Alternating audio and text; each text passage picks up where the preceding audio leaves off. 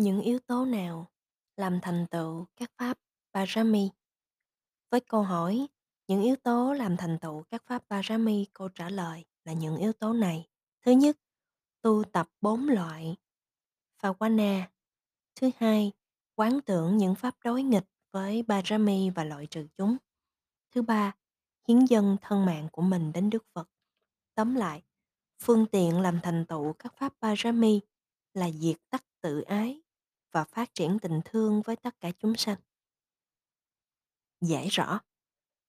Bốn phương tiện tốt để làm thành tựu các pháp Parami là sự tu tập và tích lũy tất cả những pháp cần thiết như ba la mật, xả ly, hạnh, không bỏ sót bất kỳ một pháp nào với mục đích duy nhất là chứng đạt nhất thiết trí, với sự tôn kính hết mức, kiếp này qua kiếp khác, không có sự gián đoạn, trải qua thời gian dài mà không có sự giải đãi trước khi thành Phật. Vị Bồ Tát trước hết phải xả ly với tất cả những sở hữu riêng tư của mình, ngay trước khi những người đến khất thực đến đứng trước nhà với quyết định ta sẽ bố thí mạng sống cũng như tài sản của cải mà ta sở hữu nếu người đến xin chúng. Sau khi đã cho đi, Ngài sẽ dùng cái gì còn lại. Bằng cách này, Ngài đã quyết định để xả ly mọi tài sản của cải của mình sở hữu, nhưng với bốn yếu tố gây chướng ngại cho sự bố thí của Ngài không quen thực hành bố thí trong quá khứ, không có đầy đủ vật sở hữu, tài sản sở hữu quá quý giá không thể cho đi được, lo sợ tiền bạc của cải bị cạn kiệt. Khi Bồ Tát có những thứ để cho và những người hành khất đã đứng trước cửa nhà, nhưng tâm của Bồ Tát không có khuynh hướng muốn cho, Ngài nhận ra rằng, quả thật, ta đã không có thói quen bố thí trong quá khứ cho nên giờ đây, ước muốn bố thí không sanh khởi trong những hoàn cảnh như vậy. Rồi Ngài quán xét Dầu ước muốn bố thí không sanh khởi trong ta, ta cũng bố thí để tạo ra thói quen và vui thích với nó. Từ nay trở đi, ta sẽ bố thí rộng rãi, không phải rằng ta đã phát nguyện bố thí rồi đó sao? Sau những quán xét như vậy, Ngài bố thí rất rộng rãi đầy hoan hỷ bằng những sự bố thí như vậy. Vì Bồ Tát đoạn trừ chướng ngại, thứ nhất, không có thói quen thực hành bố thí trong quá khứ. Khi không có đủ tiền bạc và của cải vì Bồ Tát suy xét như vậy, vì trong kiếp trước ta không thực hành bố thí nên kiếp này ta bị thiếu sót của cải. Do đó, ta nên bố thí bất kỳ thứ gì mà ta có giàu ít ỏi hoặc thấp hèn. Cho dù làm như vậy sẽ làm đời sống của ta khó khăn hơn. Bằng sự bố thí như vậy, chắc chắn trong tương lai ta sẽ đạt được đến đỉnh cao của bố thí ba la mật. Sau khi quán sát như vậy, Ngài bố thí một cách rộng rãi đầy hoan hỷ bất kỳ thứ gì mà Ngài có. Qua những sự bố thí như vậy, Bồ Tát đoạn trừ chướng ngại thứ hai, thiếu thốn tiền bạc của cải. Khi không có khuynh hướng muốn bố thí vì phẩm chất của các vật sở hữu quý giá, Bồ Tát suy xét như vậy, này thiện nhân, há không phải rằng ngươi đã phát nguyện cầu sự giác ngộ tối thắng, cao quý nhất và tuyệt hảo nhất đó sao? Muốn đạt được sự giác ngộ tối thượng cao quý nhất, tuyệt hảo nhất, điều thích hợp duy nhất là ngươi phải bố thí những thứ quý báu nhất và tuyệt hảo nhất. Sau khi quán xét như vậy, vị Bồ Tát bố thí những vật thí quý báu nhất và tuyệt hảo nhất. Khi thực hành như thế, Bồ Tát đã loại chướng ngại thứ ba, tài sản sở hữu quý giá không thể cho đi được. Khi vị Bồ Tát nhận thấy tiền bạc của cải bị cạn kiệt nếu bố thí chúng đi, Ngài suy xét như vậy. Bị tiêu hoại, mất mát là bản chất của tài sản và các vật sở hữu.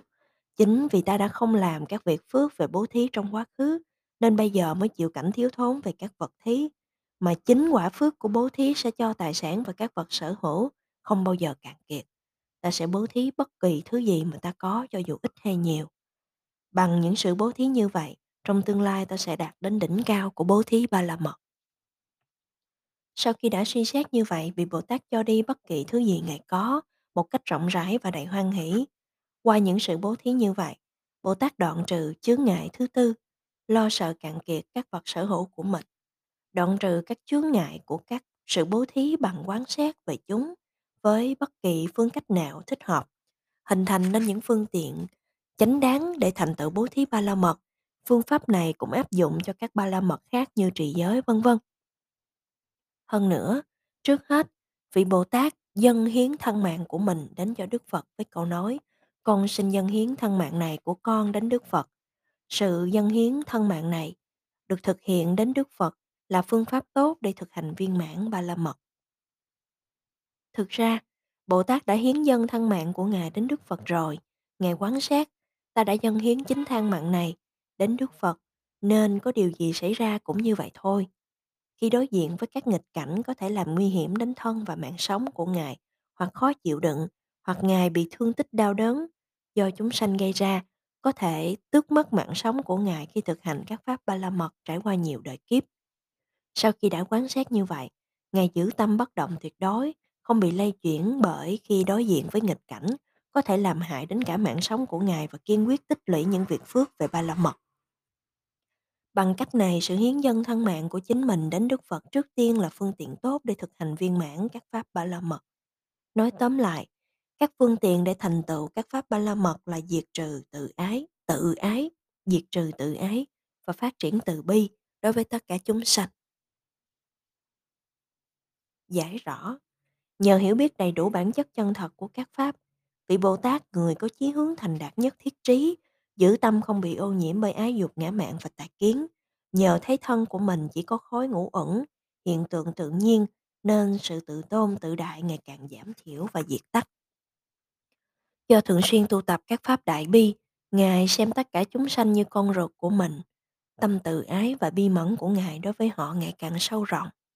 Bồ Tát, người đã diệt trừ tánh bỏng sản, là những pháp đối nghịch với các pháp ba la mật sau khi tạm thời thoát khỏi tham sân si liên quan đến chính mình và những kẻ khác đã cứu độ chúng sanh bằng bốn nhiếp pháp bố thí ái ngữ lợi hành đồng sự.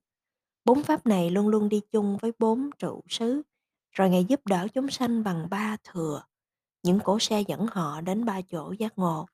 Đối với những người chưa vào ba cỗ xe ấy thì đưa họ vào và với những người vào rồi thì giúp họ đạt đến những chỗ thành thục. Thực ra, từ bi và trí tuệ của Bồ Tát được tô điểm bởi hành động bố thí, một trong những nhiếp pháp. Từ bi trí tuệ không bao giờ tự thiệt hiện khởi khi không có bố thí. Cả hai cùng hiện khởi cùng với hành động bố thí xảy ra. Bố thí được tô điểm bởi ái ngữ. Vị Bồ Tát không bao giờ nói những lời trách móc hoặc lớn tiếng khi bố thí cho người khác. Và người hầu kẻ hạ chỉ nói những lời chăn chứa từ ái mà thôi. Lời nói từ ái được tô điểm bởi lợi hành. Vị Bồ Tát từ ái không chỉ đem lại sự hài lòng đối với lòng chân thành thiện ý, mà đem lại lợi ích cho kẻ khác, sự thực hành các pháp cần thiết cho giác ngộ. Do đó, sự thực hành ấy gọi là lợi hành, một trong bốn nhiếp pháp. Lợi hành được tô điểm bởi sự đồng sự, vì trong sự thực hành pháp cần thiết cho sự giác ngộ, Bồ Tát đối xử với tất cả chúng sanh với tâm bình đẳng, không xem họ như người ngang hàng với chính Ngài bất chấp mọi hoàn, xem họ như người ngang hàng với chính Ngài, bất chấp mọi hoàn cảnh vui vẻ hay đau khổ. Khi Ngài thành Phật, phận sự hóa độ và thuyết pháp của Ngài được thành tựu bằng cách sử dụng bốn nhiếp pháp để đem lại lợi ích cho chúng sanh.